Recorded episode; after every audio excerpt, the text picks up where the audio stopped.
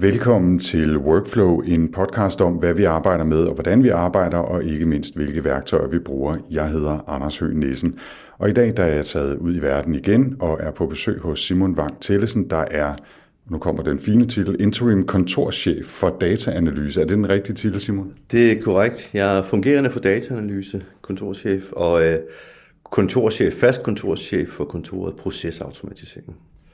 Det var den fulde titel, og jeg skal sige, at vi befinder os her øh, i Skatsbygninger på Østerbro i København. Tusind tak, fordi jeg måtte komme, Simon. Jamen, det er en fornøjelse.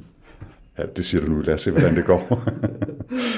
I den her episode, der skal det handle om et begreb, som man ofte forkorter RPA, Robotic Process Automation, og det vender vi tilbage til lige om lidt. Men, men Simon, først en lille smule om, hvad, hvad dine opgaver er som kontorchef for dataanalyse og andre typer kontorchef åbenbart her i, i huset.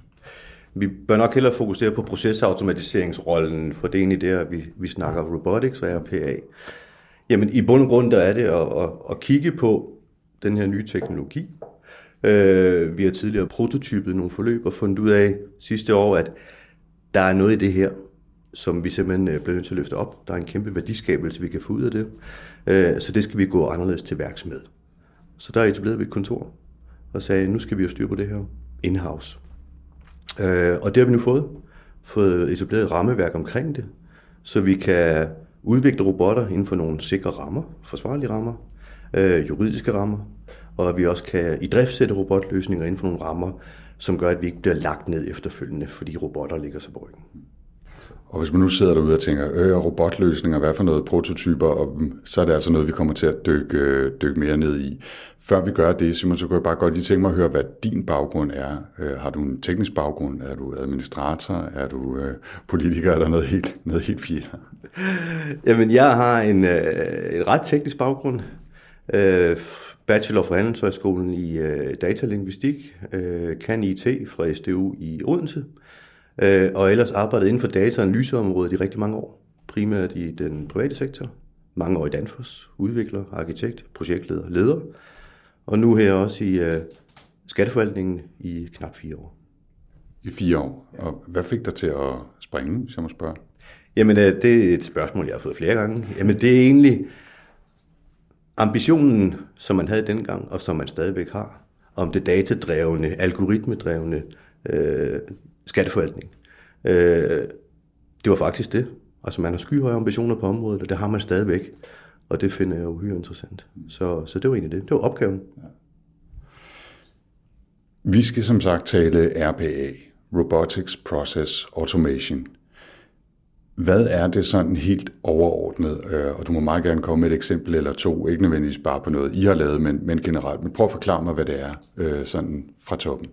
Ja, altså når vi siger robotter, så taler vi, øh, vi taler ikke om de fysiske af slagsen. Øh, det er et eller andet sted nogle, et stykke software, digitale robotter, som kan, som kan gøre det, som man almindeligvis gør som øh, almindelig kontorarbejder. Det kan finde ud af at slå nogle ting op i et Excel-ark, og øh, taste de ting ind i, øh, i et eller andet finansregnskabssystem, øh, hvad du nu måtte have. Det kan læse e-mails for dig, tage nogle elementer ud af en e-mail og putte det ind i et system eller ind i en anden e-mail. Det kan brevflette. Det kan alle de her administrative, regelbundne ting. Øh, og det gør det på, på brugergrænsefladen. Det vil sige, at man skal ikke ned bagved og lave en masse systemintegrationer. Man kan simpelthen, den anvender systemerne, ligesom du og jeg vil gøre. Altså det ligger jo også lidt i ordet, kan man sige. Ikke? Robotics Process Automation. Det handler om at automatisere nogle processer, og man gør det med robotter, som i det her tilfælde, som du siger, ikke er fysiske robotter af, jeg skulle til at sige kød og blod, men det vil være noget vrøv, øh, af, af stål og, og elektronik, men software-robotter. Jeg har også ofte hørt begrebet sådan software-robot blive brugt om de her processer. Er det sådan noget, som man kan bruge nogenlunde øh, udskifteligt, eller er der nogle øh, forskelle i de to måder at tale om det på, software-robotter og RPA? Jamen altså, Kærtbangen har mange navne. Øh, vi kalder også nogle gange øh, digitale kollegaer, digitale assistenter, og det er meget omkring den her forandring, at vi sådan forsøger at gøre dem mere jordnære, så organisationen får et eller andet sted et tilhørsforhold til dem, så det er ikke bare robotter, men det er en digital assistent for dig, som øh, sagsbehandler, som du kan sætte i byen til at gøre de ting, du nu egentlig, egentlig ikke har så meget lyst til. Simon, du har allerede sådan rørt en lille smule ved det, ikke? Men, men hvad er overordnet den gode idé ved, ved RPA? Altså jo, det lyder fascinerende med digitale assistenter, men før sagde du også en hel masse om øh, ting rundt mellem brevflætning og excel og finanssystemer og alt muligt andet. Hvad, altså hvad er det, det giver os, øh, eller giver jer? Men det giver det, at øh, et sted som skatteforvaltningen, der har man en masse opgaver, hvor der ligger nogle simple regler bag. Men samtidig har vi også en, øh, en meget stor øh, systemportfølje, øh, hvor meget af det er svært at udvikle på. Så det vi kan med robotter, normalt der vil man måske automatisere det i systemet selv, men det vi kan med robotter, det er, at vi ret hurtigt kan gå ind og automatisere processer, som er regelbundne og som har store volumer, og derved hvad kan man sige, fjerne en administrativ byrde fra vores faglige sagsbehandlere, så de kan fokusere på deres faglighed og den faglige opgaveløsning frem for de administrative ting. Derudover så har vi også et sted som Skatteforvaltningen øh, mange jul. Vi har årsjul. Øh, vi kender jo alle sammen øh, forskudsopgørelser, årsopgørelser.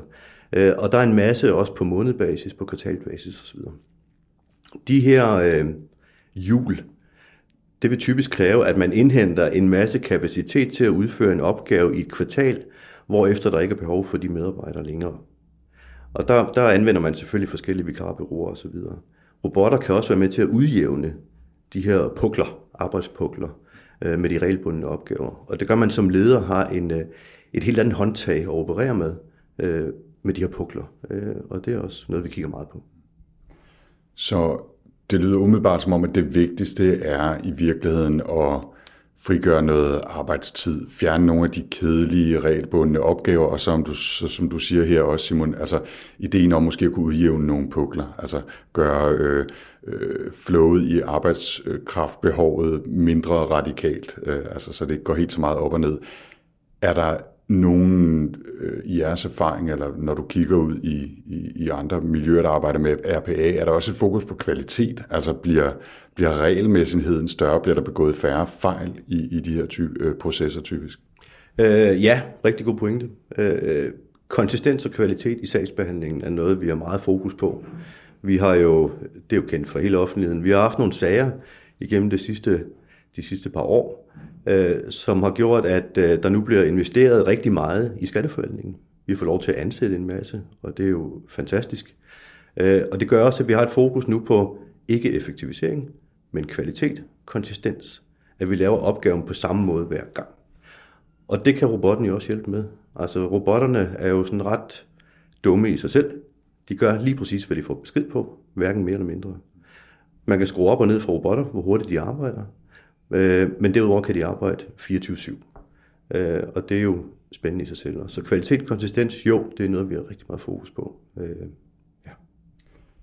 Hvor ligger så udfordringerne henne, sådan i store træk? Vi dykker ned i, hvordan I arbejder med det mere konkret øh, om lidt, men altså sådan i, i store træk, i det overordnede perspektiv, hvad er det for nogle knaster, der er her? Altså, der er nogle overordnede knaster forstået på den måde, at øh, det er en forholdsvis ny teknologi. I hvert fald inden for det offentlige. I den finansielle sektor, der har man jo anvendt det her i noget tid. Men inden for den off- øh, offentlige sektor, der er der det her med, jamen altså, hvordan fortolker man den her juridiske paragraf? Må man anvende en robot her? Eller er det en fysisk sagsbehandler, der skal trykke på den knap? Øh, og der er nogle fortolkningsspørgsmål, som ikke er landet, hvor vi sådan case by case øh, bliver nødt til at tage stilling til, jamen er der noget her, som gør, at vi ikke kan automatisere øh, processen? Øh, og, og det er noget, vi blandt andet rækker ud til andre ministerier med. Vi snakker med Digitaliseringsstyrelsen for, for eksempel, for at se, jamen er der ikke nogen steder, hvor vi sådan kan lave nogle kategorier, hvor vi kan sige, jamen altså inden for det lovområde, inden for det paragrafområde, der kan I altid anvende robotter. Her er der en gul zone, der skal man lige spørge hver gang, og der er en rød zone, det er no-go. Mm. Øh, så, så, så der, er, der er noget der, øh, om man vil kalde det knaster eller ej, men ny teknologi og lære at forstå det. Øh, og derudover så har vi også, øh, vi har mange gamle systemer i skatteforvaltningen, som vi skal passe på. Øh, og som nævnt før, man kan skrue op og ned for robotter, og det er jo vigtigt også, at vi ikke lægger de her gamle systemer ned. Øh, så der er et opmærksomhedspunkt der også. Så vi har meget fokus på at involvere platformsejere, systemejere og processejere omkring det legale, for at sikre, at inden vi går i gang med at udvikle en løsning, så er alle lige været inde over at sige, yes, det ser fornuftigt ud. Nu snakkede vi før om, øh, om kvaliteten og konsistensen. Altså der er, en, der er en, måske en højere grad af konsistens, øh, når man automatiserer processer. Og det kan selvfølgelig være vigtigt og ønskeligt i mange sammenhænge, men der er måske også en mindre grad af fleksibilitet i de her processer. Det, både og. Det kan man selvfølgelig sige, at hvis man laver en, øh, en robotproces på det, jamen så ligger det i nogle faste rammer. Og det i sig selv kan være et kvalitetsstempel, kan man sige. Så ved du, at opgaven bliver udført hver dag på samme måde og til samme tid.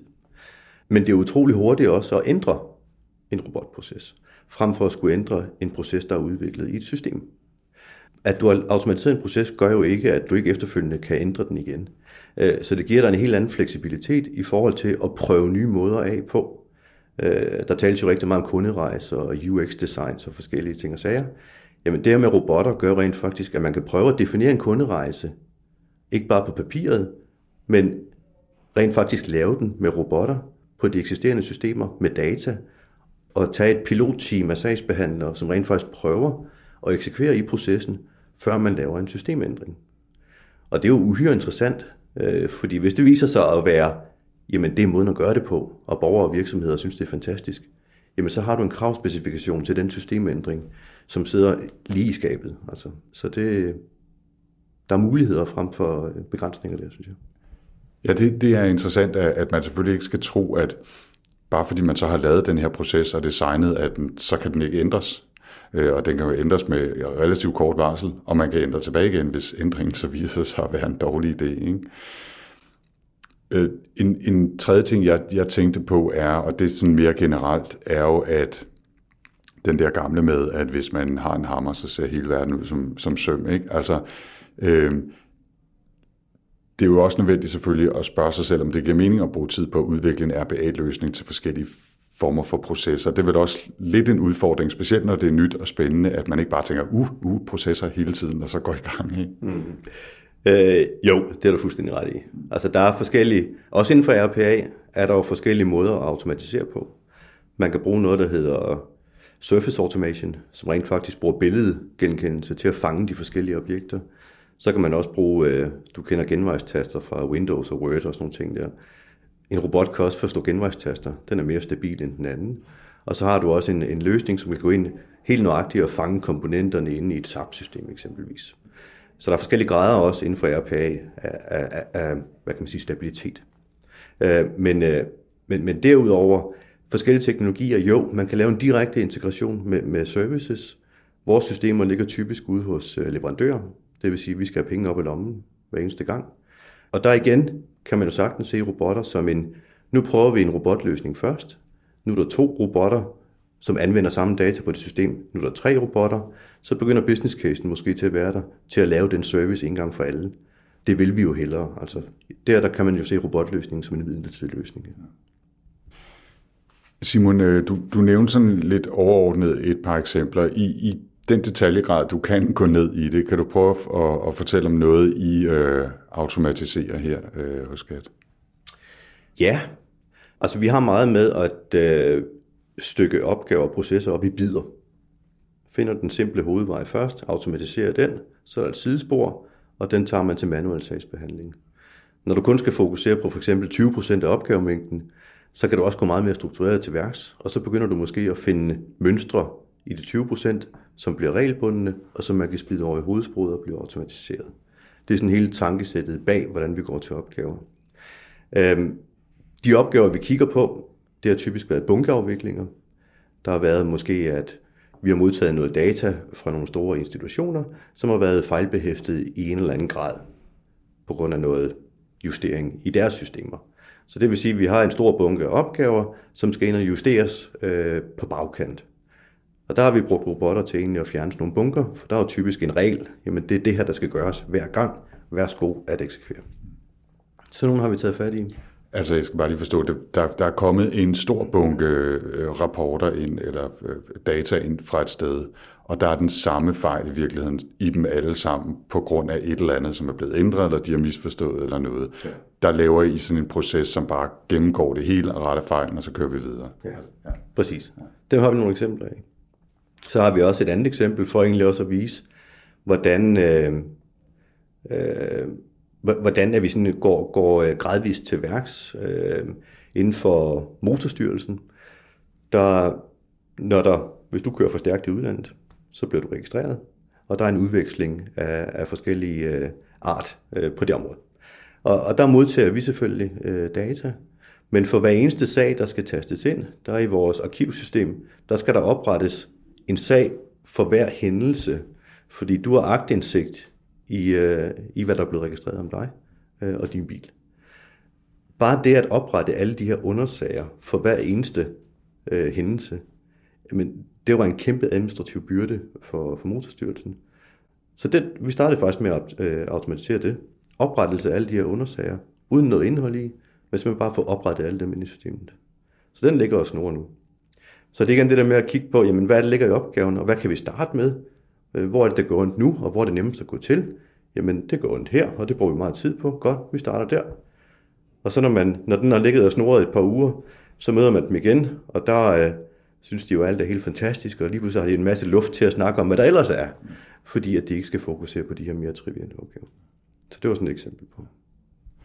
Så ikke bare sidder vi hos Skat, du har også lige talt om at køre for stærkt i sin bil og bøder og alt muligt andet. Du, du angler virkelig efter folks sympati her, kan jeg høre. Og det skal bare siges rent parentetisk, jeg betaler min skat med glæde. Nej, det, det, det har jeg altid gjort, og det folk, der mener noget andet, er tosser, hvis du spørger mig. Det var sådan en personlig og redaktionel kommentar, det behøver du ikke øh, forholde dig til overhovedet. Simon, lad os prøve at dykke lidt, ned i, lidt mere ned i processerne, hvad det er for nogle værktøjer, I bruger, og, og du må gerne være nørdet. Jeg må gerne være nørdet. Workflow er nørdet, og jeg er ikke, altså jeg er ikke datalog, eller programmør, eller softwareingeniør, eller noget som helst. Jeg tror, der er nogen, der lytter, som er det, og ellers så prøver jeg bare at hænge fast med det yderste af neglen. Ikke? Hvis det bliver for slemt, så siger jeg til, så stiller jeg flere spørgsmål. Ikke? Men prøv lige at, at fortælle mig, hvad det er, man, man Altså, hvordan planlægger man øh, en, en automatisering? Du har allerede været lidt inde på det. Og så lad os tale om, hvad er det konkret, man gør for, altså hvad er det for nogle værktøjer, man bruger? Du sagde, det, var en, det er jo noget, der foregår på overfladen i en eller anden grad. Du har talt om billedgenkendelse og forskellige andre ting, men vi prøver at tale lidt mere igennem nogle af de der processer.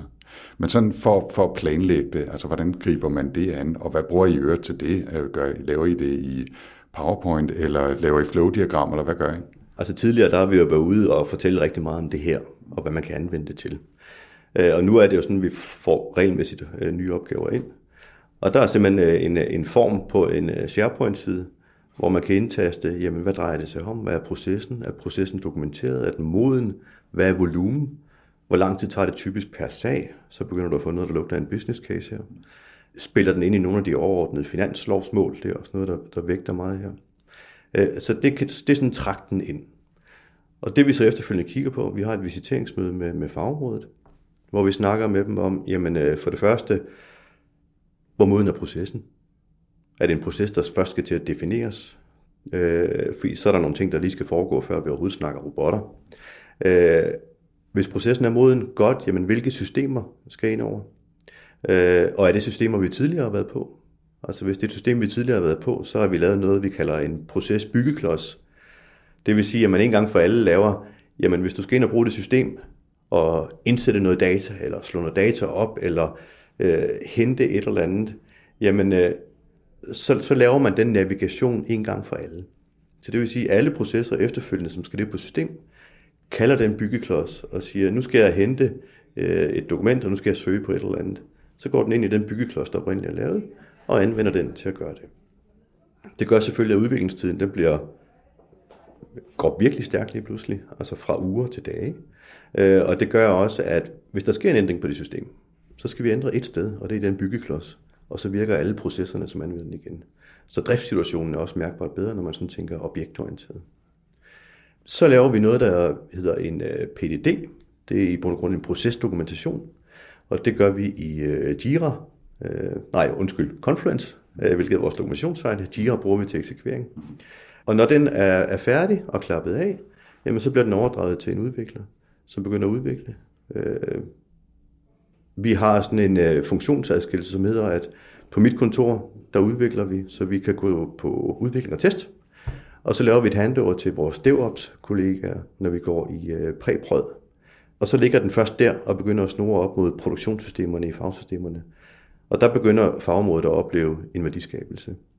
Og den ligger der i en periode, indtil vi er trygge nok ved, jamen det fungerer det her. Og så løfter vi den over til produktion og til vores service desk support. Ja, skulle jeg afbryde dig bare lige, ikke? Øh, måske skulle du lige sige DevOps og præprod. Bare lige, jeg tror det er til afkode, men for en god ordens skyld. Ikke? Jeps. DevOps, jamen, øh, hvad kan man sige? De arbejder inden for nogle matricer, som hedder at øh, optimere release management. Optimere releases, øh, for eksempel. At frem for, at man øh, kører changes, og man har nogle regelbundne, som hedder, at hver, hver femte uge, der kan du lægge nye changes i øh, systemerne, jamen så opererer de med, at den skal skrues op, så vi kan lave små releases, men rigtig mange releases. Altså tre om dagen, fire om dagen, frem for det andet. Så det er sådan en, øh, det er sådan en kodex, de har. Udover selvfølgelig at være meget velbevandret i infrastruktur, cloud-infrastruktur og alle sådan nogle ting, som gør, at vi i det hele taget er blevet meget bedre til det her. Altså så i virkeligheden, øh, I planlægger og udvikler, og så er de dem, der er med til at styre, hvordan skal udrulningen af det ske, øh, releasen, kan man sige, øh, og så bliver der taget nogle beslutninger om, hvornår går det så for alvor ud og rammer dem, der skal bruge det. Er det sådan den proces nogenlunde? Sådan kan du godt se på det, yes. Ja. ja.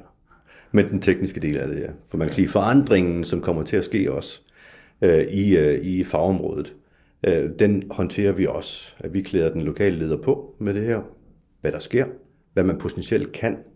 Altså værdiskabelsen bliver jo først realiseret, hvis dem, der sad manuelt og udførte opgaven før, altså de skal jo flyttes over og lave noget andet. For ellers så har du ikke realiseret værdien. Øh, og det skal man jo være klar over, at øh, med de her teknologier og automatisering i det hele taget, jamen, så er det jo der, at vi skal slå ind. Og det kræver noget forandringsledelse af en art. Så. Ja, der, der er jo en, en helt klar sammenhæng her, også allerede i planlægningsfasen, som hedder, jamen hvis vi laver de her øh, RPA'er, og hvis vi øh, gør en masse ting hurtigere, og smartere og automatiserer dem osv., jamen så skal vi jo også udnytte det overskud, vi så forhåbentlig får øh, hos medarbejderne til at gøre noget andet. Altså lade dem bruge mere tid på nogle sager, eller lave nogle andre typer opgaver osv. Det er også en del af planlægningen. Ja, det er det. Og, og der står vi jo så heldigvis i den situation, at kvalitet, konsistens, øh, tillid er i højsædet i skatteforvaltningen i dag. Så det er jo ikke fordi, at vi snakker effektivisering. Det er jo ikke fordi, de medarbejdere, de øh, ryger ud. Øh, de kommer jo over og laver noget andet, som er med til at højne kvaliteten og konsistensen i det, vi gør. Så det er jo, det er jo en fantastisk situation. Jeg tror, en af de, øh, de andre om sager, jeg har stødt på, øh, på i, i forhold til RBA, som også var meget omtalt, det var i sagsbehandling i Odense, hvor de havde brugt, jeg tror ovenikøbet, de kaldte den Tyre eller Tora, havde lavet en, en software-robot, som hjalp dem i sagsbehandling med at tage de der rutinesager, mm.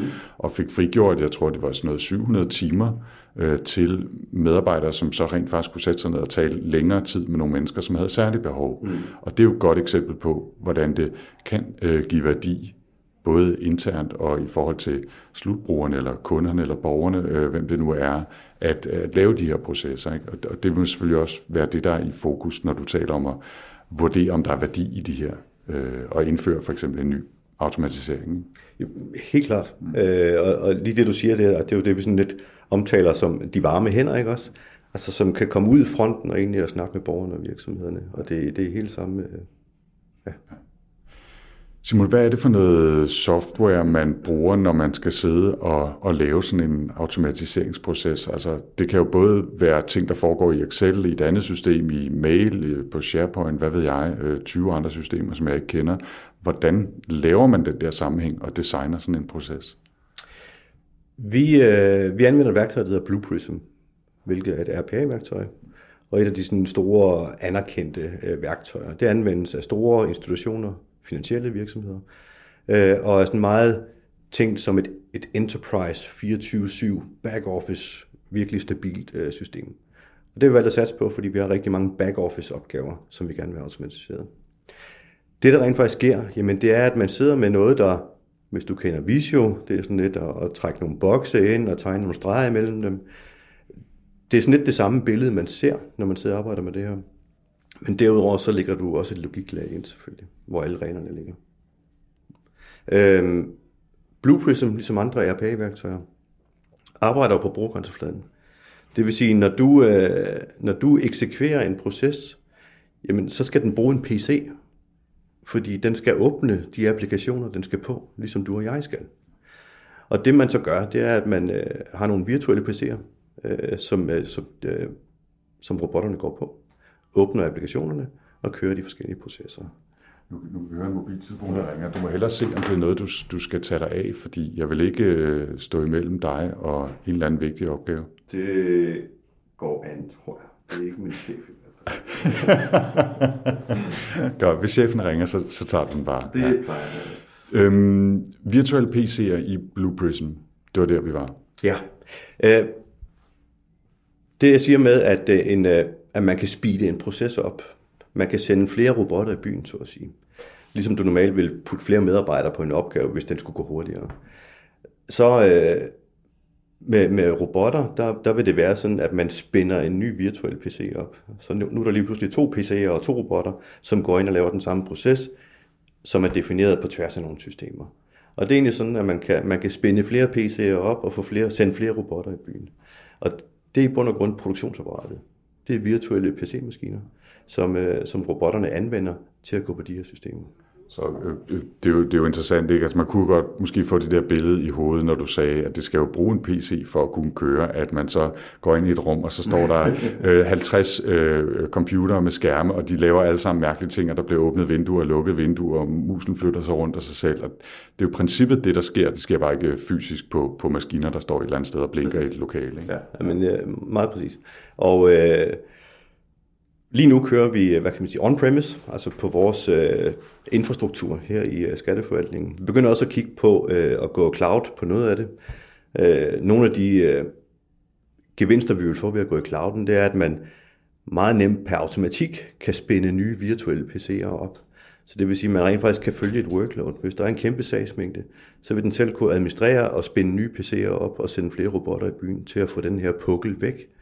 Øh, så det, det kigger vi lidt på og skal til at, at køre nogle test på senere. Og det er jo DevOps, øh, vores samarbejdspartner, som meget kører den strategiske agenda. Og det, det er jo meget positivt, at de sådan er proaktive på det område. Nu, nu leger jeg lidt med tanken om det der med, med det store øh, lokale med en masse tomme stole og computer, der bare stod og, og gjorde mærkelige ting. Øh, altså, fordi jeg meget sjældent arbejder med virtuelle PC'er og RPA'er, så kan jeg godt tillade mig at, stille øh, et muligvis dumt spørgsmål, men kan I åbne en flade, hvor I kan se, hvad der sker, altså også visuelt, eller følger I det i en, en oversigt, der bare siger, at vi har gjort sådan, processen har gjort sådan, processen har gjort sådan, osv.? Vi kan begge dele. Øh, og jeg, der er ikke noget bedre, end at sidde med benene op og kigge på sådan en software-robot, der arbejder. Altså, det er simpelthen øh, fantastisk. Det bliver jeg aldrig træt af se den navigere rundt, se den søge i de felter her, se den lave et drop-down-menu og se. Fantastisk, ja. Så, så man kan godt ligesom lade som om, at der sidder en medarbejder, og så som om man kigger den medarbejder over skulderen og følger processen. Ja, altså vi har brugt det meget også i, i forhold til at, at forstå, hvad, hvad det her er. Så har vi egentlig videoer med ude, hvor man på den ene side af skærmen kan se koden, de her visualtegninger, hvor du kan se, at farveladen ryger rundt i boksene øh, efterhånden, som går gennem processen. Og på den anden side kan du se skærmene, som robotten går på. Så du kan se, hvad sagsbehandleren ser, og du kan se, hvad der sker bag kulissen. Og det giver sådan en forståelse af, ah, det er det, vi taler om. Så ja. Nu, nu har du nævnt Visio et par gange, og øh, inde i mit hoved, så er det sådan lidt et øh, flow-diagram-værktøj, som øh, kan tegne nogle processer, og hvis det sker, så går vi tilbage dertil, og så gør vi noget andet. Det er også sådan, det bliver brugt her. Jo, altså det, er, det her med robotics, det er i princippet noget, noget low-code-værktøj. Det er noget drag and drop, men der vil selvfølgelig være mange hensener, hvor at vi skal ind og, og lave noget decideret programmering i forskellige objekter, øh, for for eksempel at lave de her byggeklodser, for at kunne lave dem mere stabile. Og de byggeklodser, er det nogen, I så laver i Blue Prism? Ja. ja det, det er der, man kan definere en klods, der hedder, øh, hvis du har et dokument, så skal du tage noget fra det her felt og gøre sådan med det. Og næste gang man laver en proces, så kan man trække den klods ind. Det er det, der sker i Blue Prism her. Præcis. Ja. Og det gør det også muligt over tid. Altså nu er vi så ved at modne, hvad kan man sige, den her kapabilitet inden for robotics RPA. Men over tid, der vil det måske også muliggøre lokal udvikling i fagstyrelserne. At hvis vi har en masse byggeklodser, jamen så en lokal udvikler skal jo blot trække de byggeklodser ned, og lige lægge noget logik ind imellem, og så har du sådan lidt en perlekæde-analogi, ikke også? Altså, så har du egentlig automatiseret en ny proces, som skal igennem flowet med DevOps og release, og så, så, så ja. Er der noget andet software, I bruger til udviklingen af de her processer? Altså der er planlægningen, der er Blue Prism, hvor det foregår. Øhm, er I inde og rode ved noget i de enkelte programmer en gang imellem også, øh, eller systemer for at få tingene til at virke? Altså, vi laver ikke ændringer på systemerne, kan man sige. De systemer, vi går på, laver vi ikke ændringer med. Vi anvender data i systemerne, input-output. Øh, men det kan sagtens være, at vi for at lave en mere robust løsning får øh, nogle systemejere til at bestille en service. Så vi går på en service, og der kan vi øh, egentlig fange data struktureret form, frem for at, at fange det i brugergrænsefladen. Så, så det forekommer, og vi har også en, en case i gang nu, hvor det kommer til at foregå også to systemer, som ikke har services, der bliver udviklet services, og så henter robotterne fra de services og integrerer data. Så, så ja, det kan sagtens foregå. Et løst spørgsmål her, Simon, øh, ind for højre. Øh, du var venlig nok til at sende mig et par præsentationer, som fortalte om jeres arbejde med det her. Øh, noget af det på sådan et øh, forholdsvis øh, højniveau planlægningsabstraktion, hvor et eller andet sted så jeg TensorFlow nævnt. Ja. TensorFlow er jo Googles open source machine learning pakke. Er det noget, I bruger, og i så fald hvordan? Hvis jeg, jeg skal nok lige starte med at sige, at vi arbejder sådan meget, vi inkuberer nye ting, øh, også vores kapabiliteter. Så vi starter i noget POC, POV, POT, det er sådan Proof of Value, Technology, Concepts, og går over i noget prototype, hvor vi har en konkret case, indtil vi finder ud af, er det her noget, vi kan mestre eller ej, før at vi egentlig begynder at tilbyde det som noget, vi kan levere løsninger ind på.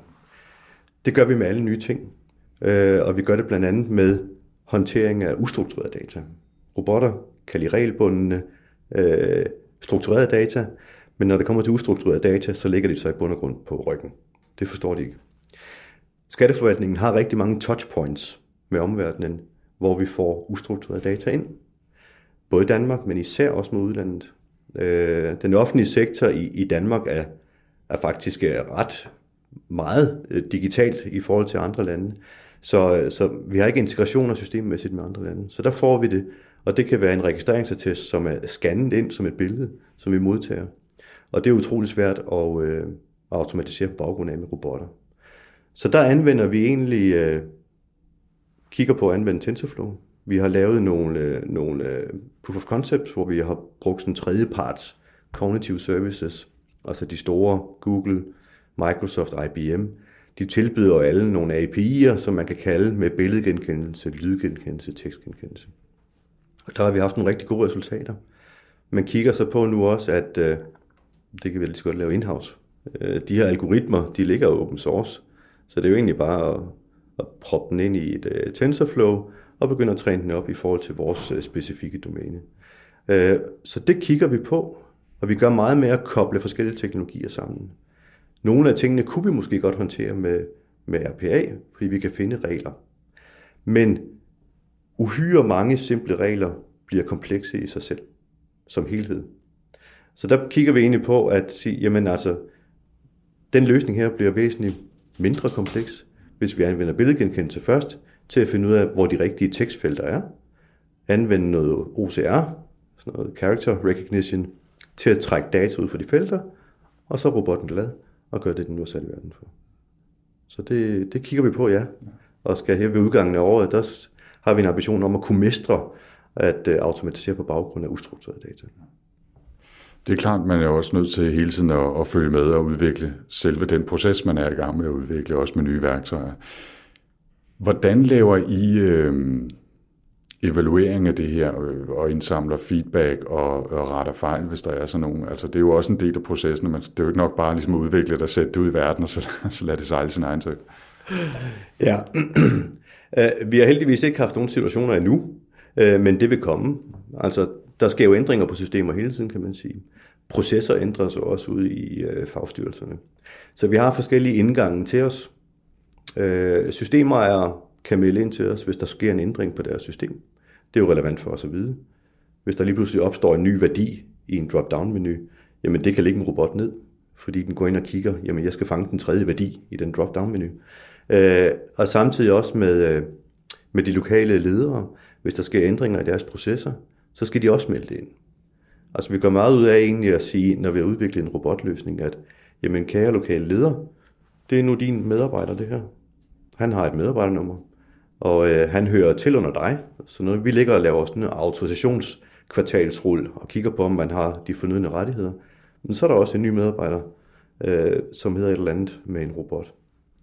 Og det er egentlig også fordi, at hvis der er en ændring i hans proces, så vil han jo normalt kommunikere til sine medarbejdere.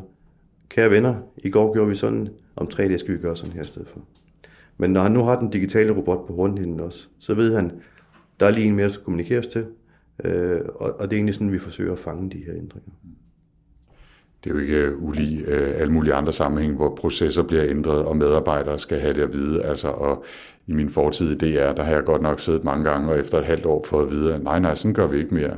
Altså, hvor jeg automatisk har udfyldt sådan musikregistrering, eller navngive øh, øh, udsendelser afleveret til, til, øh, til udsendelse med nogle bestemte koder, eller. Nej, nej, det gør vi ikke mere, eller det har vi lavet om, eller sådan noget. Hvorfor har jeg ikke fået det at vide? Nå, det har de fortalt din chef.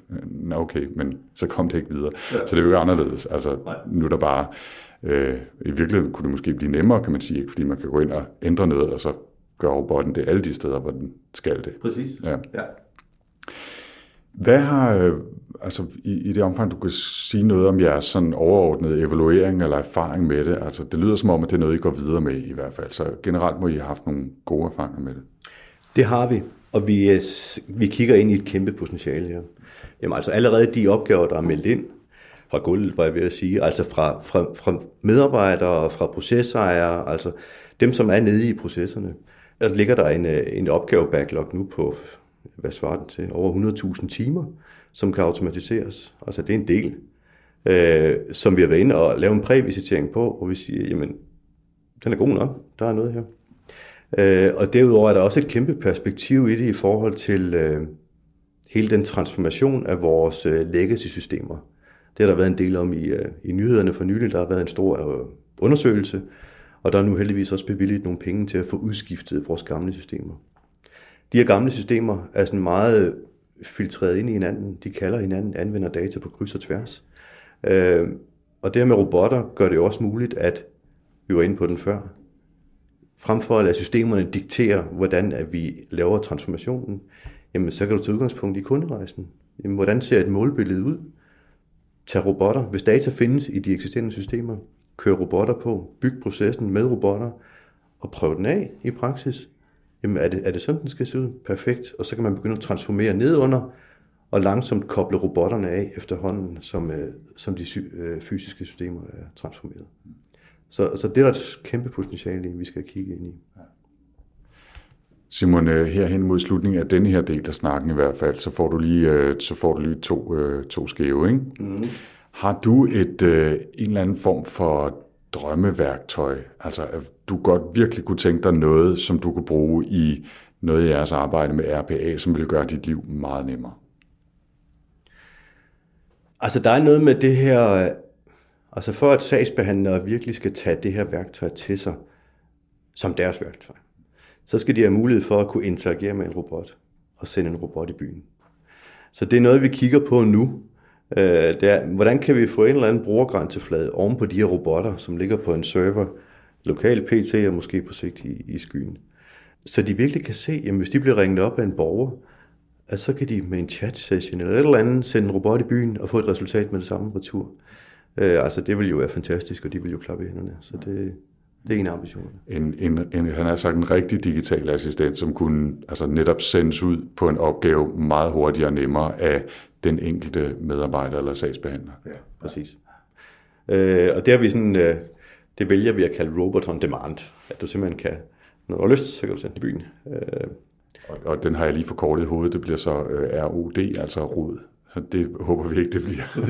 Nej, det bliver ikke noget råd. Det kan godt være, at det lige skal uh, workshoppes lidt, ja. den der forkortelse, det, det tager vi.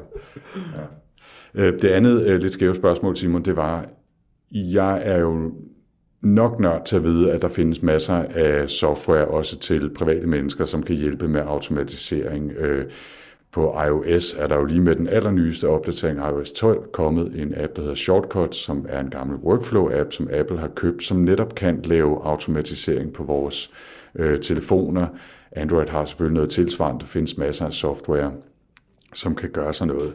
Er det noget, som øh, et, du synes er interessant, øh, øh både privat og professionelt, og to, noget, som kunne komme til at spille en rolle, altså at automatisering generelt bliver noget, der bliver tilgængeligt på almindelige brugergrænseflade? Ja, jeg synes, det er relevant, og det vil komme. Øh, der, hvor forskellen ligger, det er, at man som privatperson eller meget lokalt laver en automatisering, hvor du jo meget hurtigt, hvis den kommer til at fejle, jamen så kan du med det samme lige trykke på den fysiske sted for, og så har du, hvad du skulle bruge. Kontra at køre noget 24-7, som skal sidde i skabet hver gang, øh, og hvor driften ikke skal ligges ned. Det er sådan, øh, hvordan jeg ser sådan tingene, eller forskellen imellem. Og jeg ser det helt klart der med, at altså Office-pakken om fem år vil der indeholde et eller andet element af noget robotics, og også maskinlæring for den sags skyld.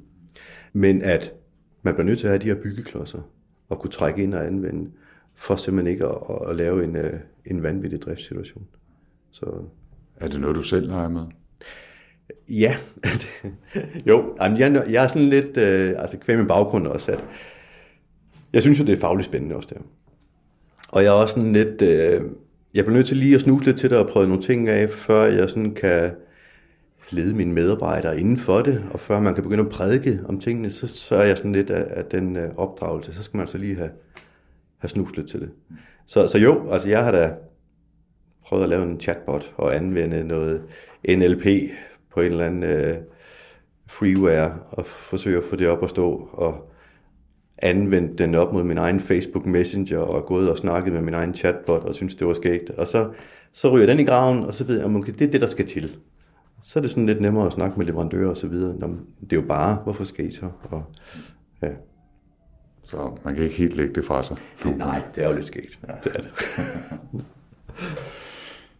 Simon, øh, vi er nået til det sted i, øh, i workflow, hvor vi øh, hiver tre tips ud af, af gæsten. Og øh, jeg ved ikke, hvor meget du har forberedt dig hjemmefra, men du får da i hvert fald chancen for at aflevere dem et af gangen, så kan vi lige se, hvad det er for noget. Men øh, tip nummer et. Jamen, øh, det sidder egentlig på mit håndled. Det er sådan en øh, billigt, øh, et eller andet kinesisk mærke af noget, der kan monitorere sådan en sensor-ting. Jeg bruger det til søvn. Optimering af min søvn, min dybe søvn.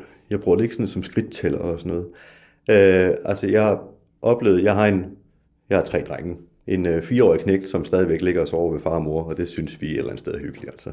Øh, men han ligger jo og er meget livlig om natten Og det ved jeg ikke rigtigt, at han ligger sådan og, og egentlig puffer til mig så meget. Og jeg begynder at kunne se på min app der, at øh, jamen, hvis jeg ikke når ned og får min dybe søvn, i hvert fald øh, over en time, jamen, så begynder jeg sådan efter et par dage rent fysisk at blive sådan lidt sløj.